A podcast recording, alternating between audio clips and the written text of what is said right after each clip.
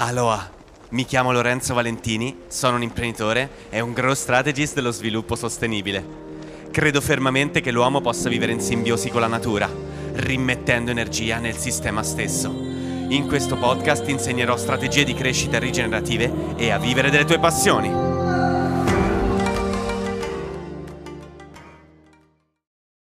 Allora, eccoci finalmente in questa nuova puntata. Era tanto che non, che non, ne registravo una, ma il lavoro è stato abbastanza incessante in questi ultimi eh, mesi. Ma riprenderò presto nuove puntate podcast perché è uno strumento che veramente adoro tantissimo.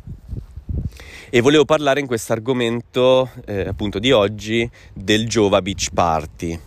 Non ne volevo parlare dal punto di vista, diciamo, prettamente ambientale ovviamente dando sicuramente degli spunti anche su questo, perché di questo anche si sta parlando, ma anche dal punto di vista del business e del business rigenerativo, cioè se questo evento rientra eh, negli, negli, eventi eh, del business rigenerativo e se ha veramente un impatto positivo per il pianeta, l'ambiente, la società, eccetera, eccetera, anche a livello economico. Ovviamente ehm, premetto due cose. La prima è che parlerò appunto del business proprio perché è quello che tratto io. Eh, io eh, sono un imprenditore, sono uno stratega della crescita con la mia agenzia di regenerative business IFE e quindi conosco bene, molto bene i processi di business perché li faccio tutti i giorni.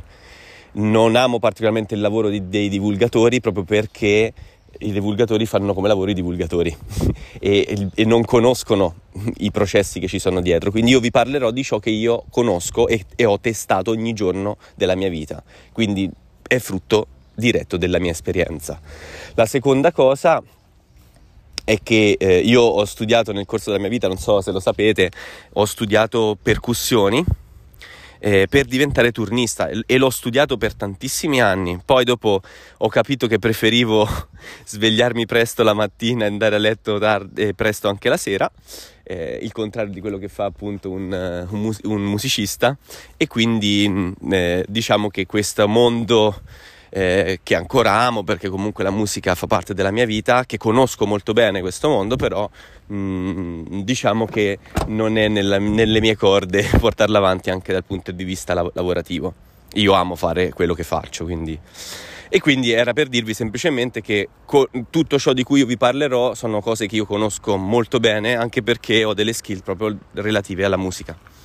Quindi premesso che eh, oltretutto Giovanotti lo seguo da quando sono bambino, quando ero bambino proprio lo ascoltavo tantissimo, oggi non è un artista che seguo più ormai da tantissimi anni, ehm, però conosco molto bene anche il, suo mondo, conosco anche qualche musicista che ha lavorato per lui e che lavora per lui, ovviamente soprattutto percussionisti. E, ehm, ed è dal punto di vista artistico una delle realtà che un po' tutti i musicisti eh, adorano e vorrebbero andare a suonare mm, per lui perché è un, è un evento eh, indipendentemente dal punto di vista ambientale, sociale ed economico, eh, ma dal, solo dal punto di vista artistico è un evento straordinario. Riesce anche nei minimi dettagli a curare un evento che appunto dal punto di vista evocativo è straordinario ed è per questo che secondo me nasce proprio il Joa Beach Party perché è un evento dal punto di vista evocativo straordinario. Un concerto in, indipendentemente dalla grandezza che vabbè non fa per me però in, indipendentemente da questo un concerto nella spiaggia è un concerto meraviglioso straordinario proprio perché sta in connessione con tantissime persone che ascoltano comunque la musica che amano, eh, con eh, le luci, i video strutturati alla perfezione in un ambiente meraviglioso e straordinario. Poi c'è stato un momento in cui ehm, diciamo, è nata la polemica relativa proprio alla parte ambientale.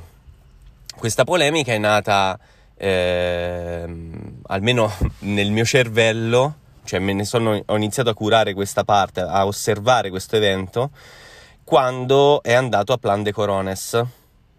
Non mi ricordo quanti anni fa, ormai diversi anni fa credo, in cui eh, si era, diciamo, arrabbiato, ma dal mio punto di vista anche giustamente, eh, Reinhold Messner, che è un esploratore, un alpinista italiano, penso tra i più grandi al mondo veramente, eh, ho, di cui ho letto tantissimi libri, che ho seguito tantissimo, quindi diciamo ho iniziato a seguire questo evento proprio perché eh, sia dal punto di vista musicale cominciava ad avere una cassa di risonanza molto forte e poi eh, cominciava diciamo in qualche modo a disturbare delle persone che io stimo profondamente soprattutto dal punto di vista dell'esplorazione in questo caso. E quindi eh, ehm, ho cominciato a, cura, a, a osservare questo, questo, evento e a chiedermi se effettivamente fosse un evento eh, o meno sostenibile, utilizziamo adesso questa parola. Beh, per iniziare, innanzitutto, come sappiamo, un, un sistema complesso è formato da eventi, da, scusate, da elementi, da interconnessioni e ha un obiettivo, una funzione sapendo che l'obiettivo e la funzione determina in larga parte il comportamento del sistema. Quindi partendo innanzitutto dagli elementi, no? Chi sono questi elementi? Gli elementi sono eh, ovviamente la troupe di Giovanotti, eh, ci sono tutte quante le aziende che sono eh, partnership in questo progetto, c'è associazioni ambientaliste come appunto il WWF, ehm, ci sono aziende che gestiscono la cura del marketing e della crescita come appunto Nativa, eh, che è, un, è, un'agenzia fondamentalmente che fa il mio stesso lavoro, se così si può chiamare, ma soprattutto con, che lavora soprattutto con grandissime aziende, almeno questo è quello che fanno vedere nelle partnership, tra l'altro ne, ne conosco una che ci lavora proprio direttamente. E poi ehm, ci sono anche delle aziende che sono delle banche, come appunto l'Intesa San Paolo. Diciamo che in questo scenario abbiamo capito chi sono più o meno diciamo, gli elementi, ma potete anche andarli a vedere direttamente da voi chi sono i partner. Ovviamente questi, già questi elementi ci dicono mh, mm, che linea è stata scelta, in, dove posso inquadrare i Jova Beach Party. Ovviamente Mm, una persona qualunque che non sa nulla di sostenibilità, non basta seguire un divulgatore divulgatrice su Instagram, cioè qui si parla proprio di persone che eh, simili a me, tra virgolette, che lavorano ogni giorno in questo campo, possiamo inquadrare tranquillamente il Joa Beach Party nel campo della green economy. Tranquillamente. Mm, diciamo anche un po' borderline perché eh, oltretutto eh, ci sono appunto aziende come appunto l'Intesa San Paolo che sì, sta secondo la, appunto eh, la, l'agenzia di, di, marketing e di crescita che la, che la, segue, che poi è sempre la stessa, ovviamente Intesa San Paolo rientra in quelle che opera, stanno operando una transizione ecologica. Ehm, guardando i suoi obiettivi, eh, sinceramente ho qualche dubbio, però mh, diciamo che la green economy, per quello che mi, che mi riguarda non rientra assolutamente tra le strategie economiche di sostenibilità, anzi come ho scritto nel mio ultimo articolo che potete andare a leggere nel mio blog lorenzovalentini.com, quello relativo proprio alla green economy, eh, la green economy è proprio un sistema che nasce dalle grandi aziende per fare in modo che nulla cambi, quindi per fare in modo che loro possano continuare ad attuare le loro politiche, ma con una chiave diversa.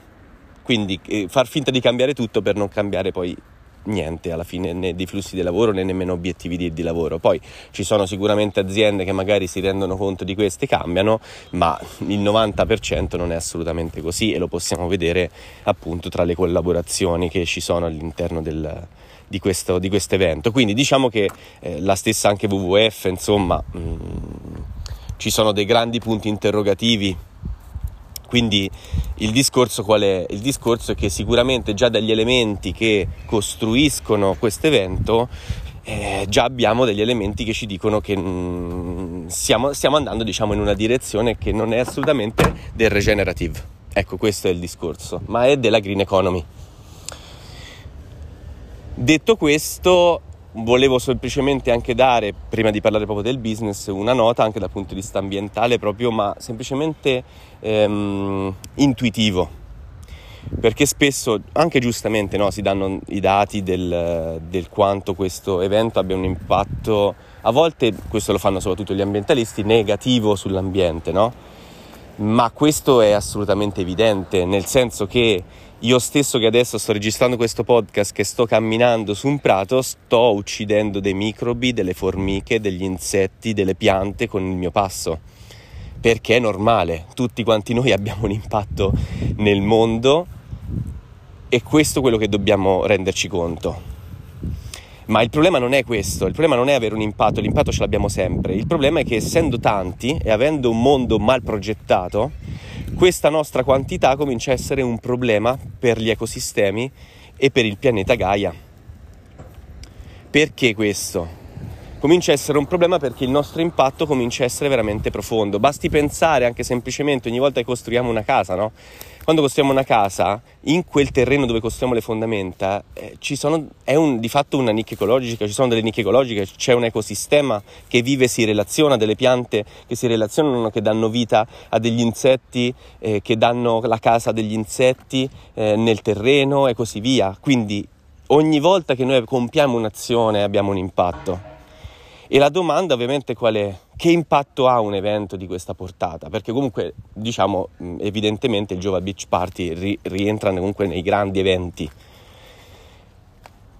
Quindi la domanda che subito mi pongo è, nel business rigenerativo, quindi guardando la, la natura, esistono dei grandi business, cioè sono, sono, diciamo in qualche modo, possono rientrare dei grandi business nel metodo del modello rigenerativo? La risposta, ovviamente non c'è un'unica risposta, dipende da chi ovviamente la formula questa risposta e dai valori di chi la formula.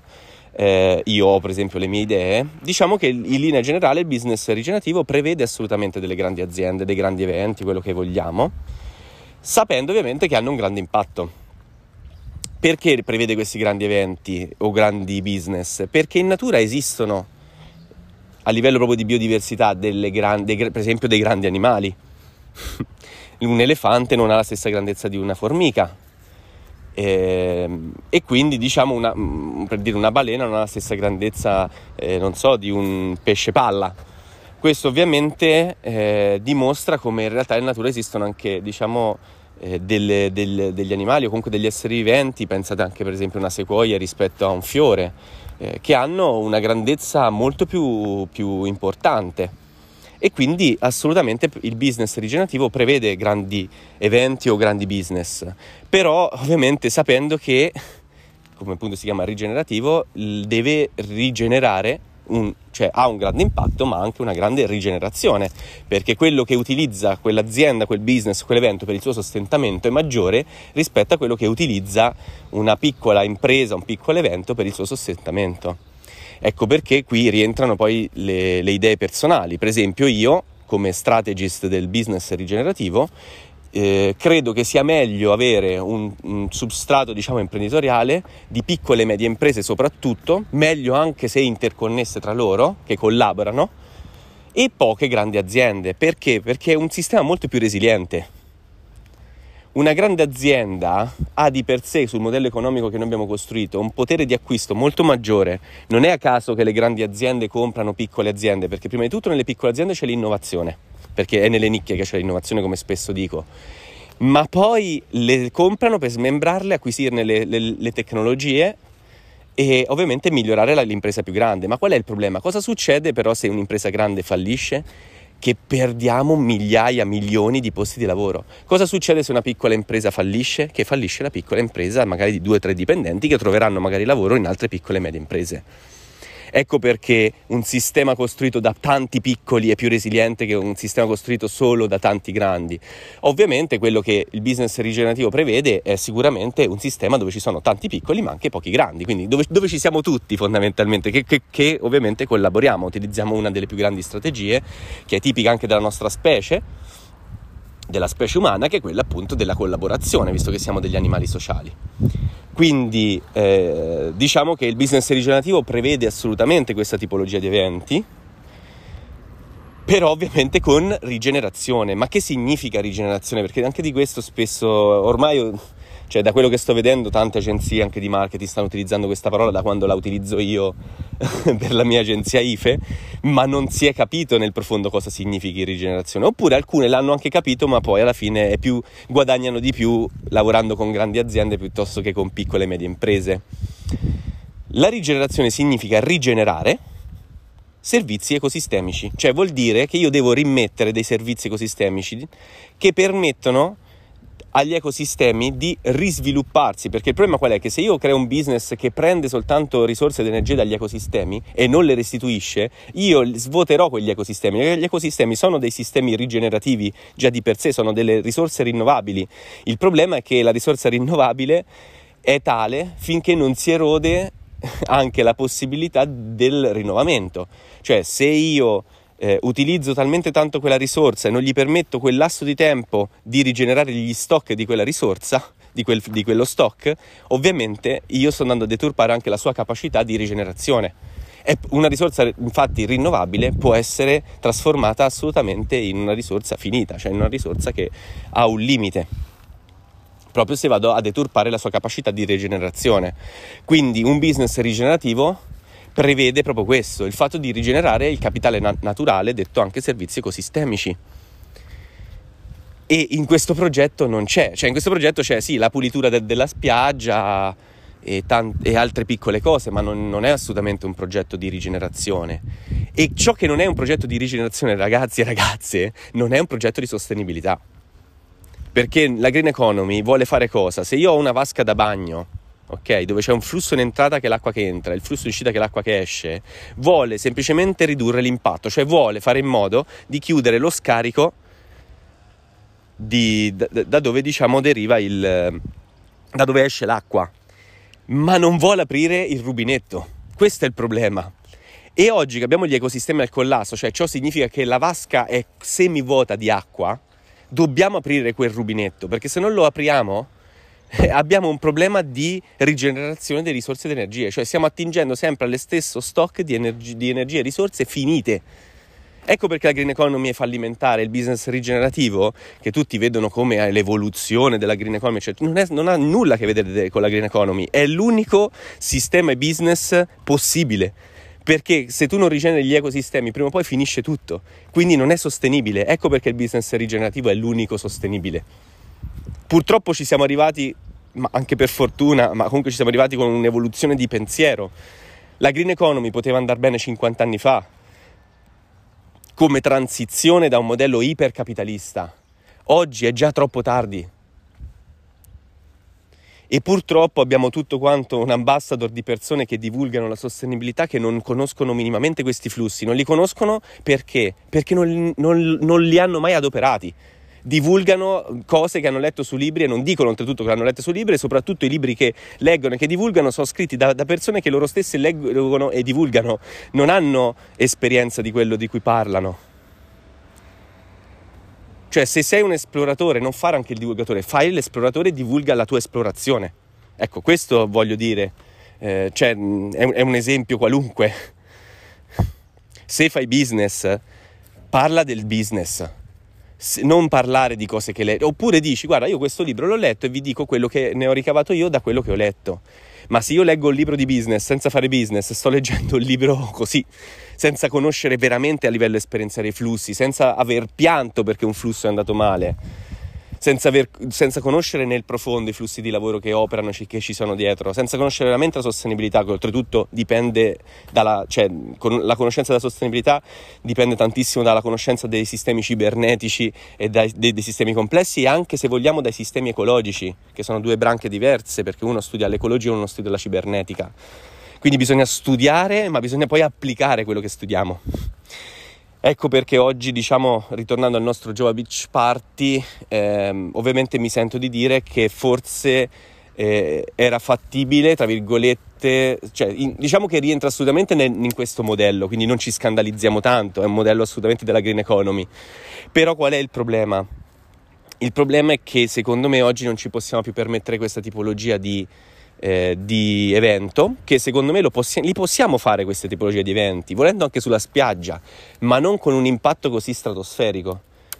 Deve essere un impatto più contingentato e soprattutto di rigenerazione. Cioè, io voglio fare un, un coso così grande, ok, ma lo devo fare in, in luoghi in qualche modo già sarebbe già buono più deturpati, quindi farlo magari in spiagge già distrutte in qualche modo e l'evento può essere un, un, un, appunto, un evento, una situazione che permetta la rigenerazione di quel luogo.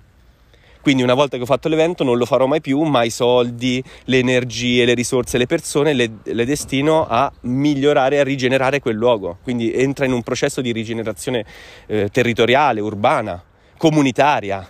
Se no è sempre un'azienda che fa profitto da, una, da, un, da, un, evento. Non c'è una costruzione comunitaria territoriale, anche questa è una cosa che io odio, dove non c'è costruzione del territorio, della comunità. L- I sistemi ecologici sono sistemi che hanno senso se parliamo di comunità, se no non hanno senso. Il sistema ecologico è una comunità.